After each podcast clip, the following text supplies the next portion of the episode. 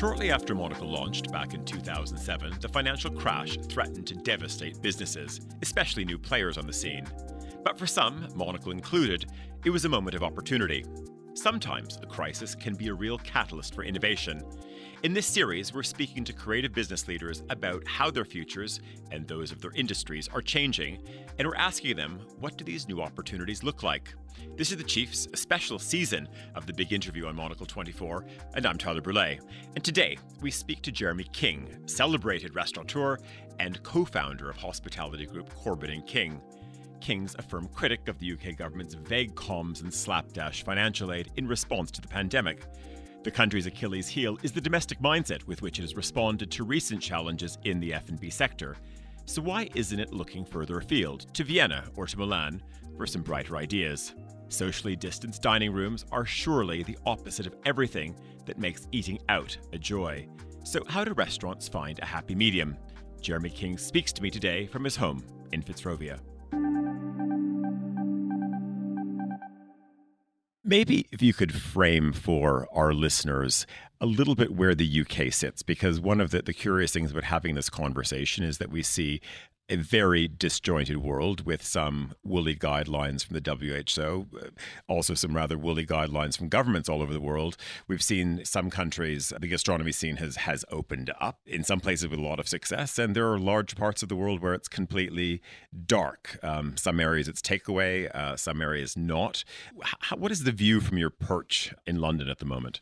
We're in the depths of confusion. We have a situation where, I mean, to put it in perspective, the uh, six weeks or so ago, I think we were nine days behind uh, France in the in the way the pandemic was spreading and the way people were dealing with it. Now I think we're about six or seven weeks behind because we we haven't taken a grip on it. And if you ask me uh, when we're hoping to open, I would say July the fourth. But then I'd have to qualify it because I'd say I'm, under the conditions of which I'm not absolutely sure, and I don't know when I'll be sure. What is very obvious to me is that the government is split, and there's one faction which have gone through it and indeed have even suffered from seriously from COVID, are keen to protect people and so on, and of course I suppose it's fair to say protect themselves. And there's the other more pragmatic side of the government, which includes the Treasury, which was saying, come on, let's get on with it. But the trouble is nobody is really divulging what the statistics are. You get people saying that in the U K seven percent have, have experienced COVID, and then the next person says forty percent. Nobody knows. And the architects of, of our lockdown, the scientist and the strategist, both completely ignore their own strictures about staying away from people or travelling. So I think there's a lot of confusion here, and it's beginning to show in the responses from the government. In your sector, is there a, a champion? Because we've seen in, in many countries you do have quite strong lobbying bodies uh, for the F and B industry, and, and oftentimes government has really gone to them saying, look, at you know this best. We, you know, we can talk to epidemiologists, we can talk to all kinds of people in the hygiene profession, but you know your industry best. And is that occurring? Is that happening in the U K? Is there a voice or a set of voices who are having an informed discussion with government? Well, there never used to be. We're better served now because there's a body called U K Hospitality. There's a woman called Kate Nicholls. But of course, she's fighting on so many different fronts and sometimes is perceived by people to, to throw in the towel. And there's certain issues. I mean, one of the fundamental issues of the catering business. And you've got to remember, we, as in hospitality generally, I think employ close on three million people in the country, at times ten percent, and contribute fantastic revenues. But we have a Home Secretary who describes us all as unskilled workers, treats us with contempt, and post-Brexit, a sense that we don't need the foreigners in the country. My God, we do need them. We welcome them and we enjoy them and they and enrich them. But the barriers for anybody to come in on top of the ones who are here are massive. And it makes for, the, for a workforce which doesn't feel wanted. Top that up with the problem with the furlough scheme, which I'm full of admiration for the government in actually putting the furlough scheme in, whereby they were going to pay eighty percent of earnings up to a value of thirty thousand. Well, the catering business now nowadays, they're not that well paid, and gone are the days which we people used to talk about in New York, where people would go home with hundreds, even almost a thousand dollars in their pocket in cash. Now it's properly regulated, but the government said, right, furlough's fine. We all breathed a sigh of relief. However, people in the catering industry cannot count any monies received through service charge in calculating that eighty percent, and which is ridiculous because it all goes through P A Y E. It's a setup which has been there since nineteen sixty-five, and nobody can understand it. It seems to be because the government has been under a lot of pressure. A lot of these decisions are made, um, colloquially we used to call them, on the back of a fag packet, and, and you know, and bless them, it, it is very hard. But people just didn't really understand it. The net result is that we only have about forty percent of wages going to people who weren't that well paid in the first place.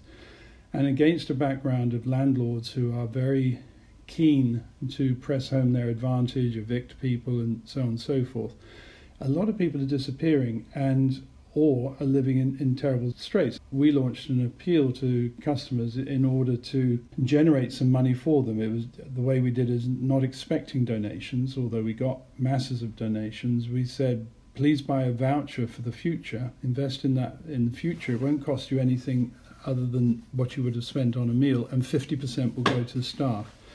And that's had a lot of effect, I think, both psychologically on staff and also to a degree on the government, because I know it went up there. But the next thing which we need, and you were asking about the body Kate Nicholls is fighting on at the moment, is that the landlords are all demanding their rent. Well, I say all. Uh, there's a few excellent people, such as the Crown Estate, et cetera, who've been giving rent-free periods.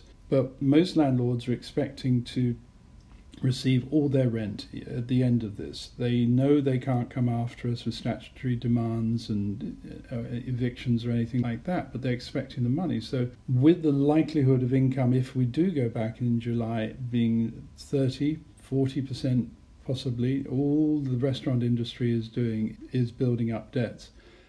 Let's talk about landlords for a moment. Uh, is there anything also happening on the side of this lobby entity on the part of Miz Nicholls, and a discussion as well about, you know, certainly not just F and B. I mean, it's many people occupying the high street, if you're in services, if you're in retail, to again have this discussion. The, your businesses have been forced to be closed. And of course, there's really no sight line as to are our shops going to be open by, by the middle of June in the U K or not. We don't really, really know. Is there a discussion in Parliament right now about also what landlords should be doing? We know they can't turf you out and overnight, but is there also a, a call or guidelines they look at? You have to give a fifty percent rent holiday and that money is not coming back to you. We're all in this together. Or is it still a bit cowboy country? It's still cowboy country. And I was speaking to somebody yesterday who said exactly the same. They said it's the Wild West out there, everybody out, out for themselves, and particularly with the landlords. It's interesting because I submitted to somebody close to the government on the Treasury side, one, a, a plea to help with the landlords, to which I got a very succinct why. Um, they've enjoyed an unprecedented number of years of increasing profits, and it's time they took a hit, which rather shocked me. But I also fed into them, this is about three weeks ago, the, the emerging Italian model, which I think makes a lot of sense. My understanding is the Italian model is that they were going to t pick up sixty percent of the rent, but possibly using tax breaks, and that the landlord should sacrifice twenty percent of the rent and the tenant should pay twenty percent of the rent. I, you know, we could talk about the figures, but I thought that was really fair and, and, and very creative. And this is why, whilst in some ways the government here in intention has been exemplary, actually in efficacy of dealing with these problems which are looming, I'm not so sure. I'm curious, and we could probably spend an hour on this one, but the U K has sold itself, uh, sometimes very rightly, uh, sometimes maybe they've re misrepresented themselves as being a service-based economy. How, how has the U K arrived at a point, Jeremy, where you know, you talk up this great uh, service game, and yet somehow, of course, it's the Home Secretary, but you know, it goes all the way up to the top of the P M, that there is just not this element of respect? And how, how are you going to push through with a service sector right now with, obviously, you know, not a lot of support for, for guidance for where you are. Uh, but it's also it's not it's also people who are working in call centers and who are uh, picking fruit and who are uh, supporting the grocery stores. What's been missed here? Well, I, I, it's an interesting question about the nature of our service industry, and of course we conspired against that in with Brexit. And I'm talking about financial services as much as gastronomy, and I don't feel it's controversial to say that there is still very much a class system operating in this country, and we're rather good in imitative innovation. And just on the gastronomy side, people say, well, London is the culinary capital of the world. I, I don't think so. I think London has an awful lot of very good people doing an excellent job of imitating other cuisines. We don't have our own inherent cuisine. It's just building, and this is why I'm so sad about COVID, because all this new run of British or naturalized British chefs, general managers, et cetera, all opening their own businesses, have all been totally slayed by what's going on. I do things like doing speakers for schools, but I went into a, did a speakers for school in the East End, theoretically to talk about restaurant industry. I never do. I talk about trying to inspire them to do what they want to do rather than what they feel they should do.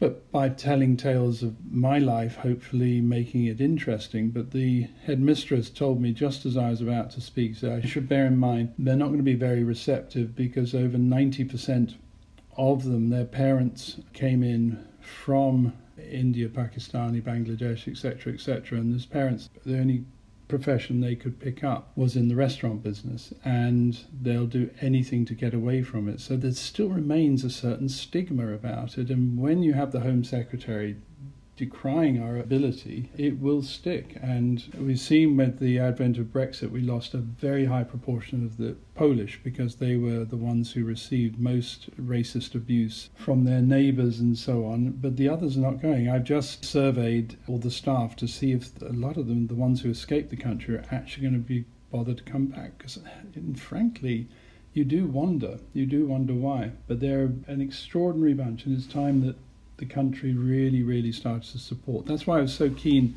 so happy about the support that the customers gave to the staff in, in the appeal. It made them feel loved. It made them feel wanted. And don't we all need that in life, particularly if you're living in a foreign country, speaking a foreign language by yourself?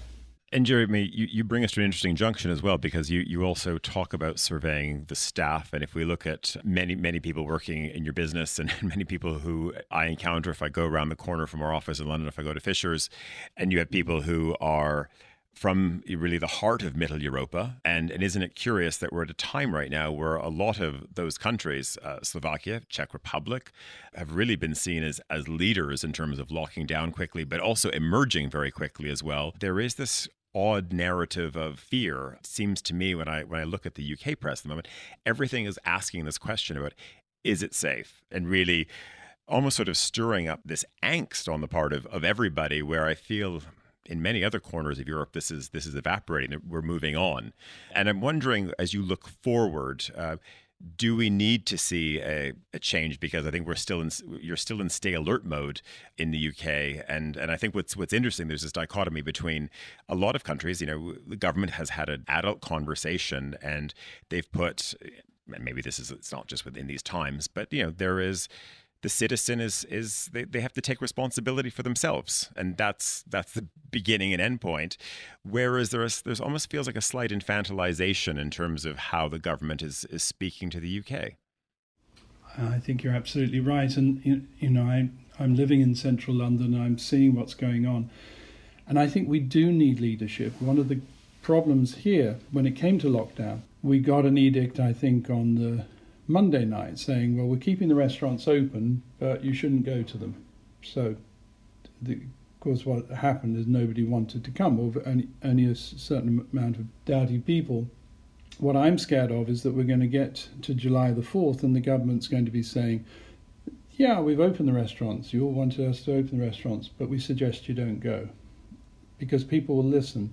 There's a middle ground, and we have to build the confidence. So all my lobbying to the government is, allow us to operate. You cannot take everybody down to the lowest common denominator. There will be people who shouldn't go out. There will be people who are scared to go out. I have it with my staff, you know, who are petrified of getting on the underground. And eighty-seven of my staff said, no, we're, we're happy to come back. No, we don't need anything special. They're relying on us to do what's what's sensible.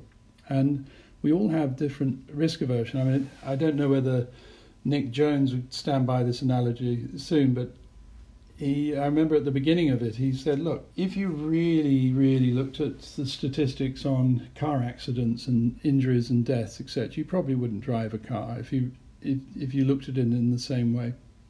And then we leave. And how do people do with it? Well, some people won't go in a car. Some go down the motorway in fifty miles an hour in the slow lane. A lot of people go down the middle lane at seventy miles an hour.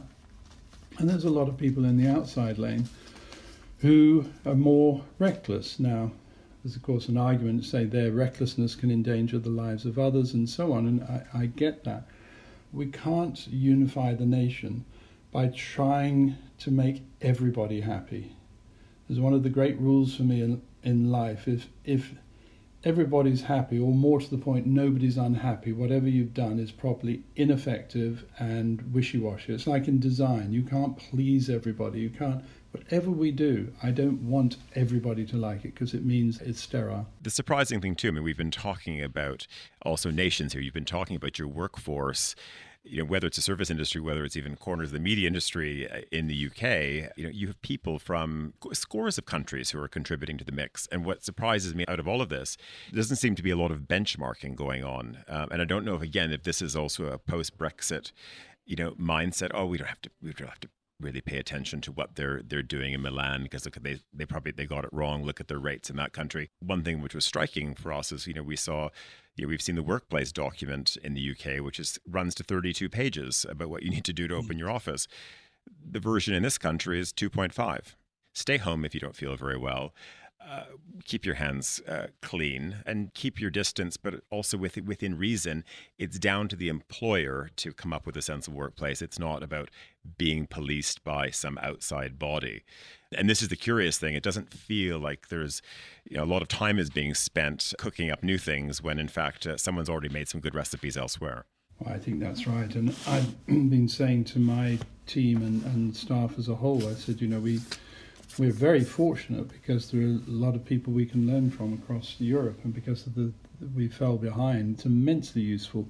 But my understanding is the British government is not interested in relaxing, whether back of house or front of house, anything away from the, the two-metre rule.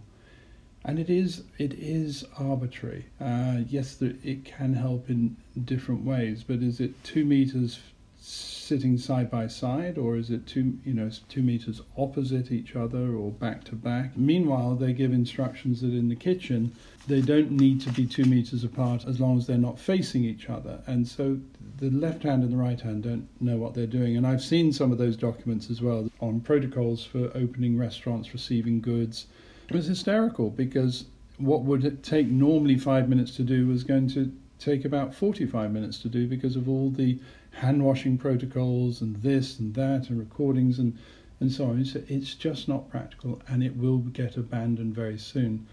The question is, is whether we're prepared to take the risks and follow Switzerland's example, as you say, of people saying, nah, what's the point? Nobody cares. If if we look forward for a moment, Jeremy, you know, what is your take on all of these proclamations? Because you know, you're reading journals all over the place, but you know, left and right, we've been hearing, of course, things are never going to be the same again. That's it for the working lunch because people are going to, of course, be sitting at home and they can be sort of dining and and certainly uh, eating, you know, whatever the, whatever their chosen dish is out of the fridge um, on a Zoom call, et cetera. And on it goes. That times will will never be the same again after this. Uh, do do you buy any of that?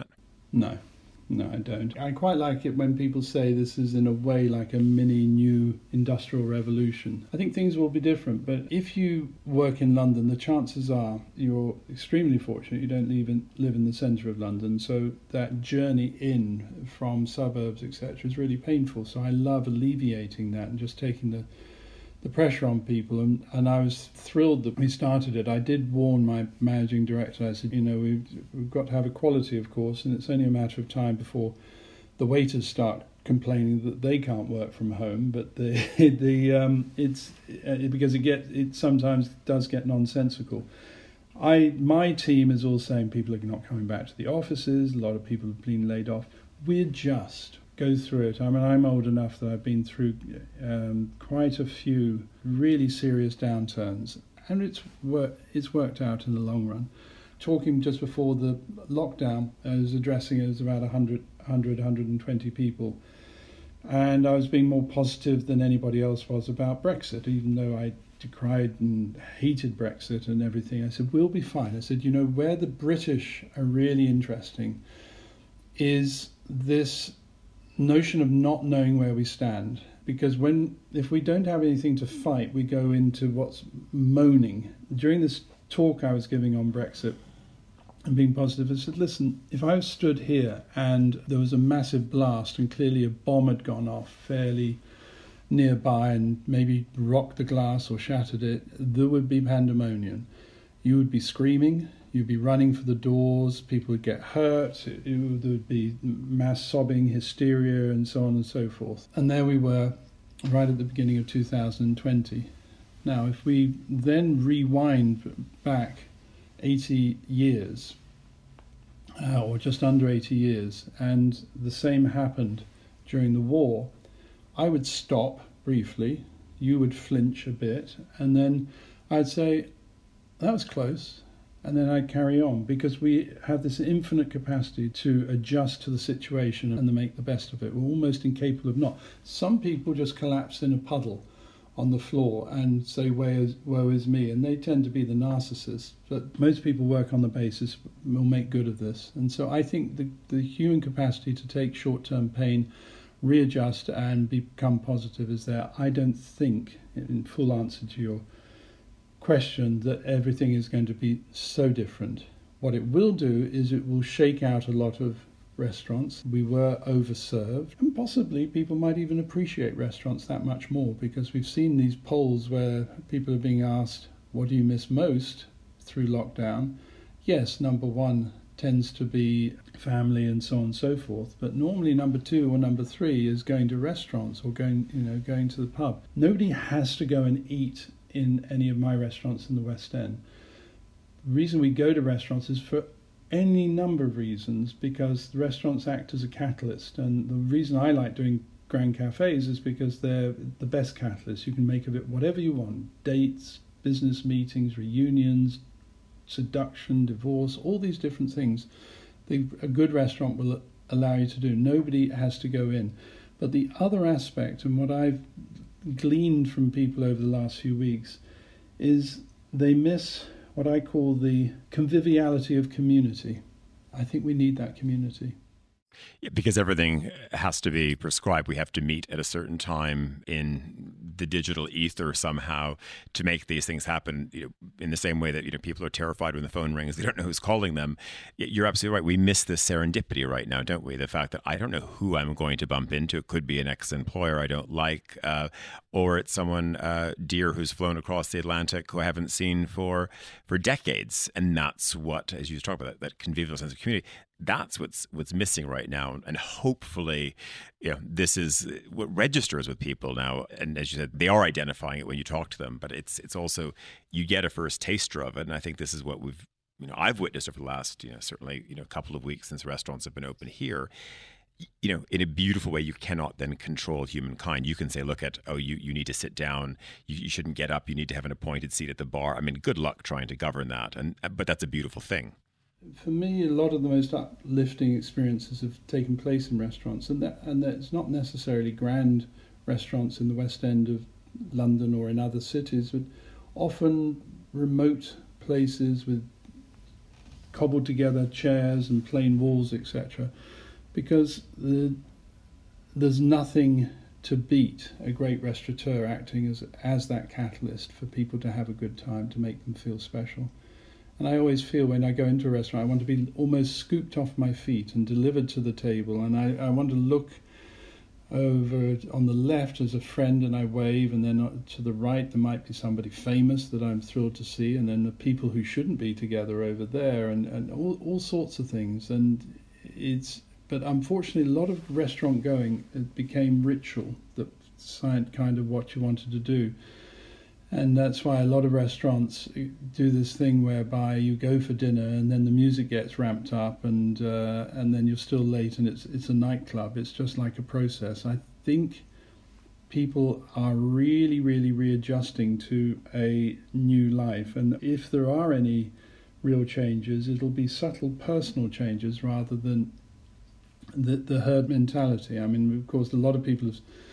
I've talked about FOMO in terms of fear of missing out, um, and early on I was saying, you know, I got to the point, I'm, it's odd for a restaurateur, I have a certain amount of FOGO. I quite like um, not feeling obliged, and an architect friend of mine, she said, I'm treating it like lots of new years rolled into one with lots of new resolutions. For instance, I am never going to a another opening or party like that unless I really want to, which is...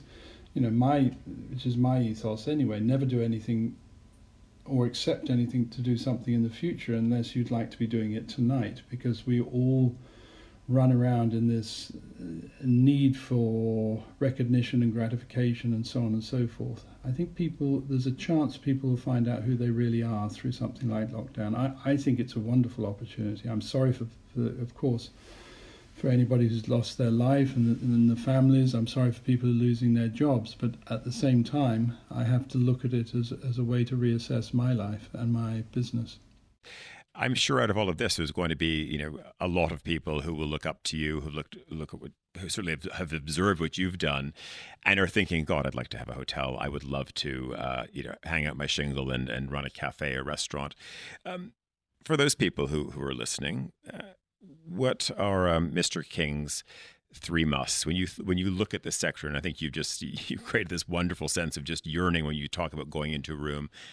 What what are three things that a great restaurateur should always be delivering? So for anybody coming into the business, A is to treat his customers as though it's your opening week, however busy you are, because this is the the danger that we have is. Restaurateurs and restaurant staff have a propensity to arrogance and complacency once they get busy. And the second problem is that so often restaurateurs don't own their businesses. So my advice is always to them, if it means starting really small, always remain con- in control. Because there's this problem which I often think about with Steve Jobs, which, um, to paraphrase, He, he said, why is it that we, the big companies, the rich companies, are attracted to the new, innovative, youthful people who are doing things differently to what we'd even imagine? And we want, we want them, we want to invest in them and buy them. And you could say this about private relationships when two people meet each other. He said, we get them. And then what do we do? Very quickly, we start trying to change them to think like ourselves. It just doesn't work. So for me, the best restaurateurs are the ones who have control over their business, because otherwise they're at the mercy of financially motivated people. And I always say that too many restaurants are run from boardrooms, and that's an impossible way of doing it. The only way you can really run restaurants properly is from the floor and understand who the people are.